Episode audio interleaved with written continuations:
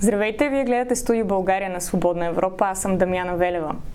Паравоенната организация Вагнер донесе на Русия някои от важните й успехи в Украина, като превземането на пристанищния град Мариупол. Освен това, донесе на създателя си Евгений Пригожин още слава и допълнително влияние. Наскоро обаче британското разузнаване предупреди, че Русия подготвя нови частни армии, които да заместят Вагнер в нейната значителна бойна роля в Украина. Вече се появи информация за създаването на подобни формирования в Крим. Какво е мястото на Вагнер и на новите паравоенни руски формирования във войната? За това ще си говорим днес с Руслан Трат. Здравейте. Здравейте, който е постоянен сътрудник и изследовател по сигурност в лабораторията по, за дигитални изследвания към а, Атлантическия съвет във Вашингтон. Поканихме ви, защото от години следите случващото се в Украина, както и съвсем конкретно дейността на Вагнер по света. И също така сте и автор на книгата Руските руските невидими армии, заедно с Кирил Аврамов, която е посветена именно на Вагнер а, и на руските паравоенни организации. В началото на разговора нека да направим едно пояснение, което според мен е много важно. Как е правилно да наричаме Вагнер всъщност? Частна военна армия, частна компания? Много благодаря за въпроса, защото а, така, аз малко ставам досаден с а, своите те не са критики. Ние в нашата общност, която други следователи, журналисти, които се занимават с темата, Примерно Института за изследване на войната в, също в Вашингтон, те, например, наричат Пригожин финансист на Вагнер. Това според мен е най-правилният термин да се определи ролята на Пригожин.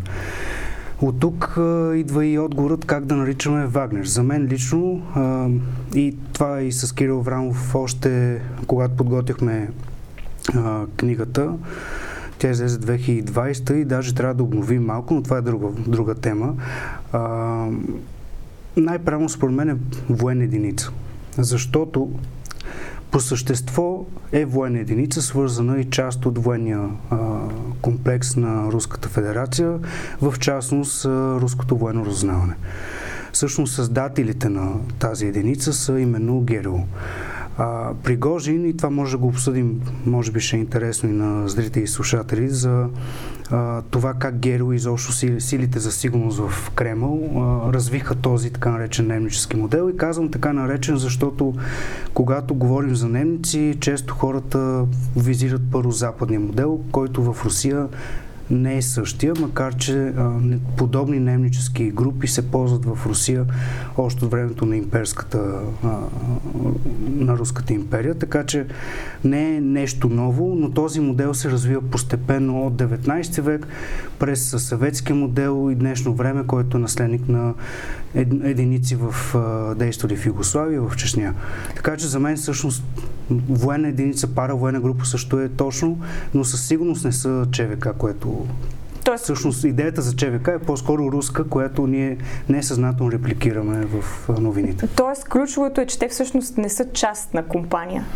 Не са частна, а, нали, говорим официално, те са някаква единица, която подкрепя руските части. Само, че а, когато навлезем по-навътре в структурата на на структурата на Вагнер, виждаме, че голяма част от бойците там са или бивши военни, или настоящи военни. Обикновено това са хора, които имат боен опит, които са вече а, част от руската армия и влизат в Вагнер.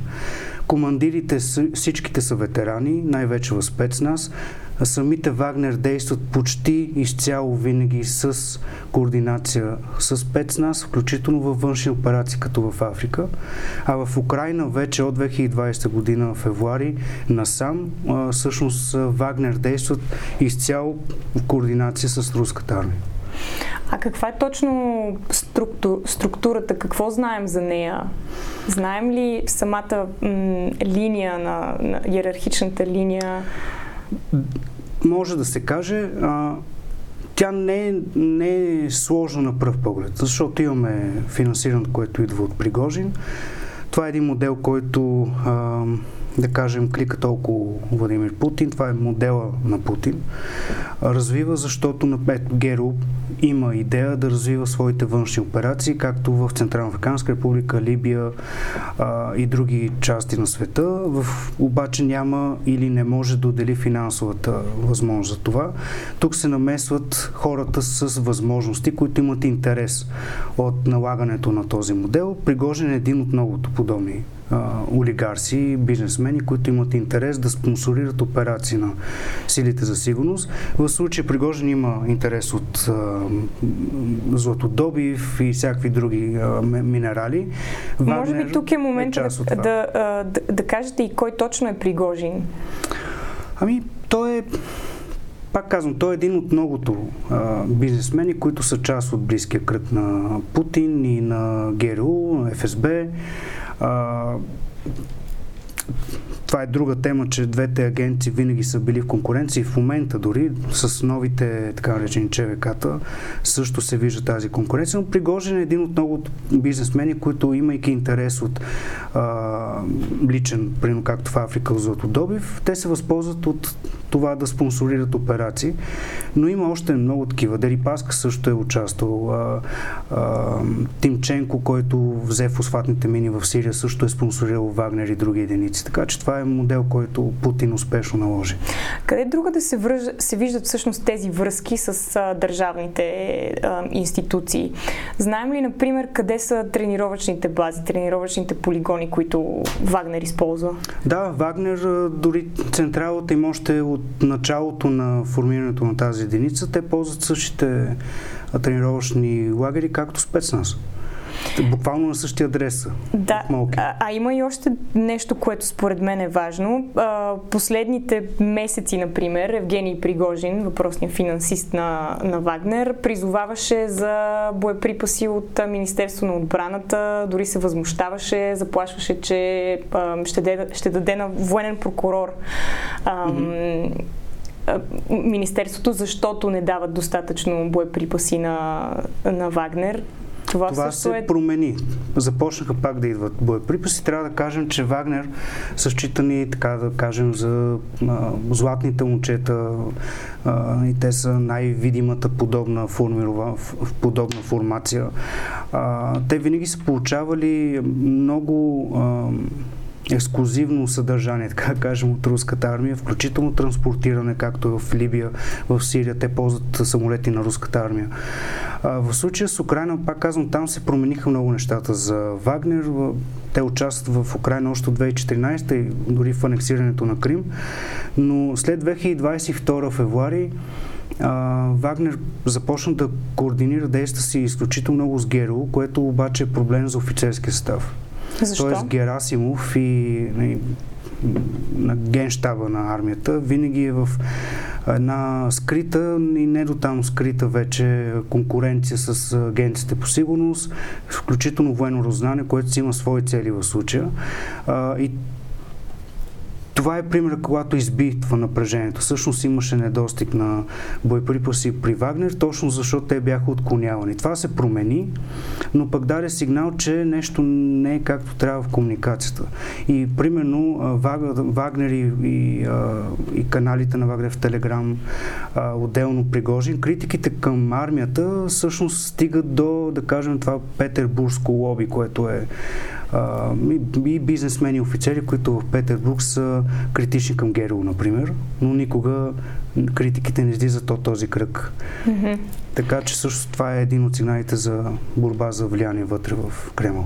Според мен това е много интересно и може да се върнем на него малко по-късно, тази борба за влияние, но понеже казахте конкретно случващото се в Украина, какви са последните данни, с които вие разполагате за Бахмут, който от месеци се говори, че е най-гореща точка във войната и където са съсредоточени много голям брой от войниците на, на Вагнер?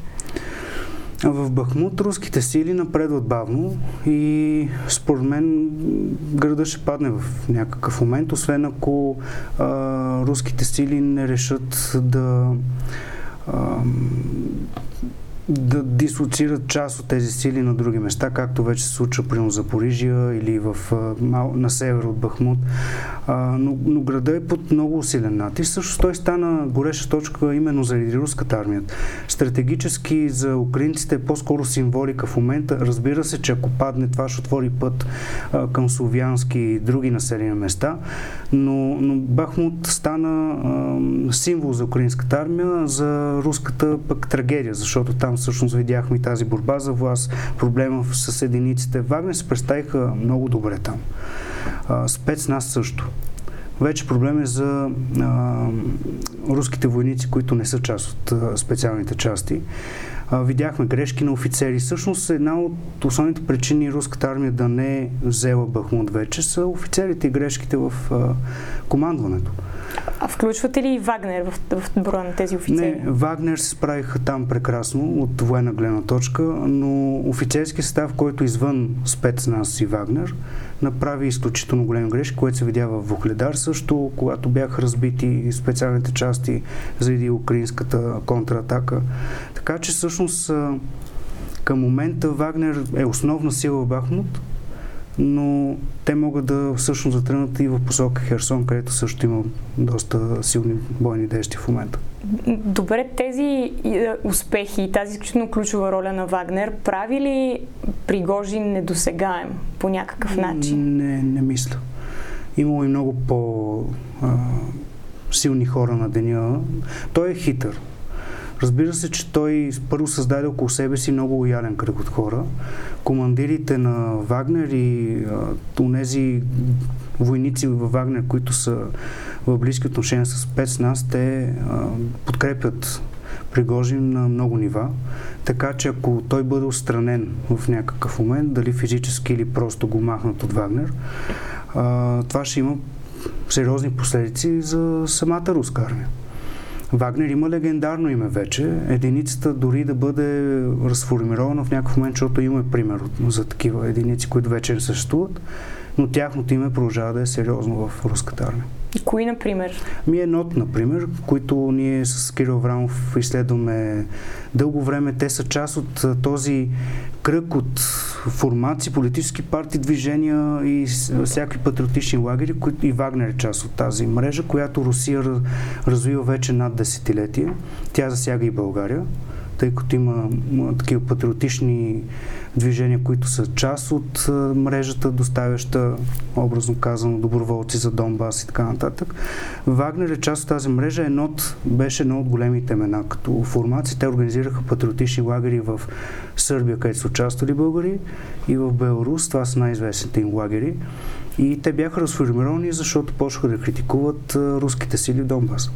А кога са били тези лагери с българско участие? До 2019 или 18, да. Mm-hmm. В този период. Те тогава едно бяха вече ФСБ беше техния ментор. Разформироваха ги. Част от лидерите на едно бяха арестувани, а, но чува се, всъщност има сигнали, че тези хора формират нова единица, най-вероятно пак под командването на ФСБ. И аз очаквам Балканите да са им отново тяхно тестово поле.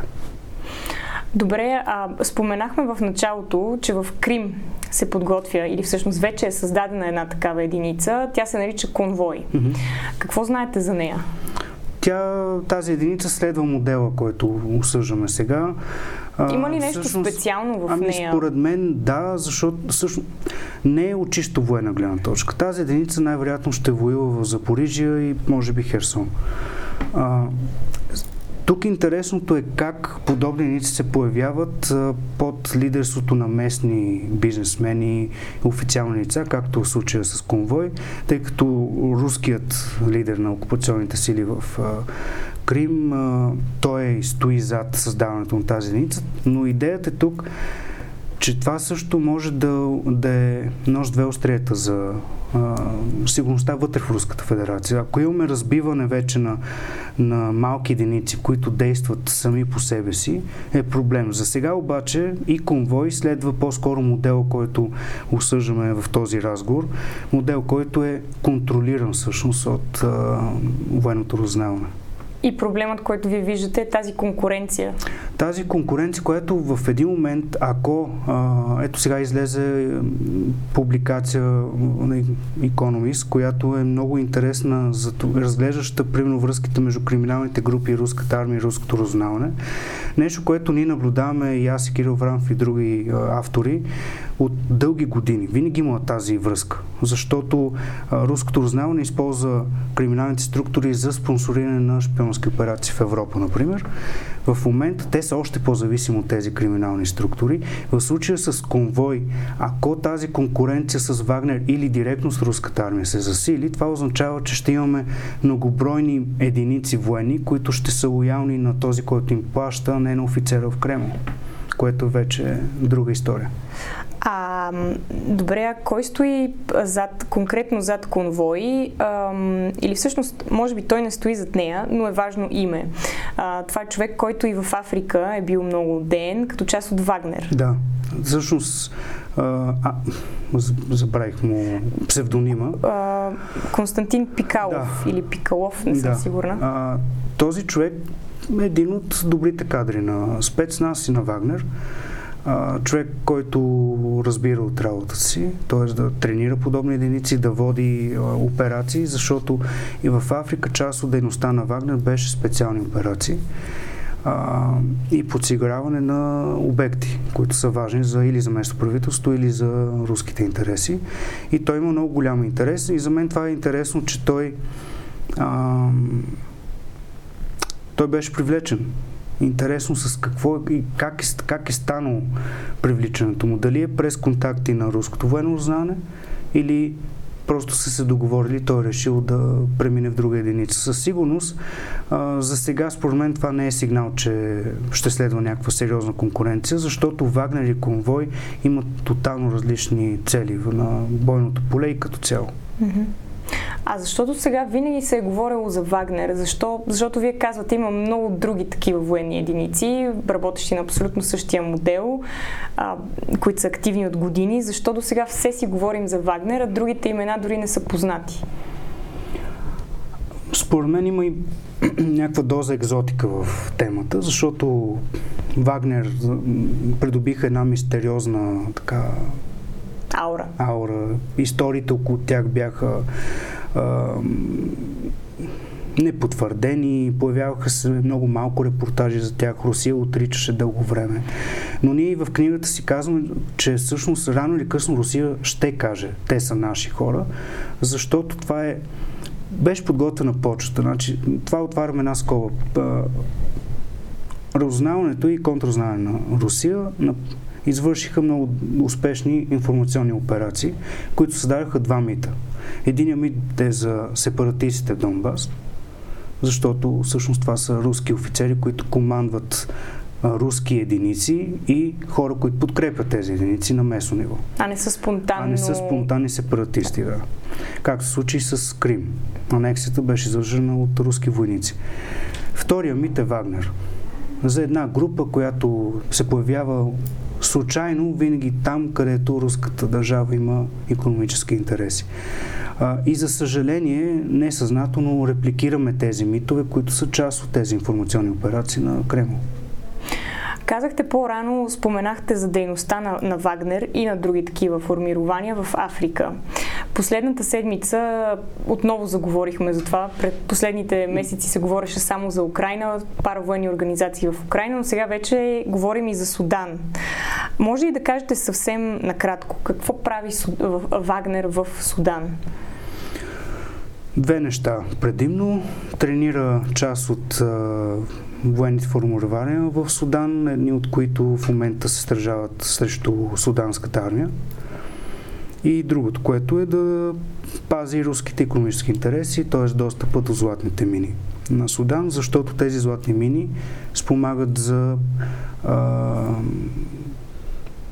подминаването на санкциите, за обикалянето им от Руска федерация. Златото бива транспортирано от Судан през Иран към Каспийския район и Руската федерация.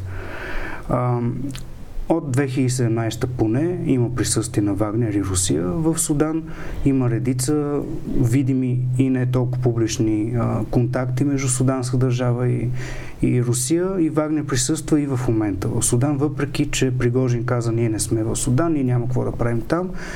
А, вече има пак сигнали. Ние в Див Европи в Атлантически съвет миналата година публикувахме материал за точно за това присъствие и поне до миналата година е имало дори обучение на местните паравоенни структури.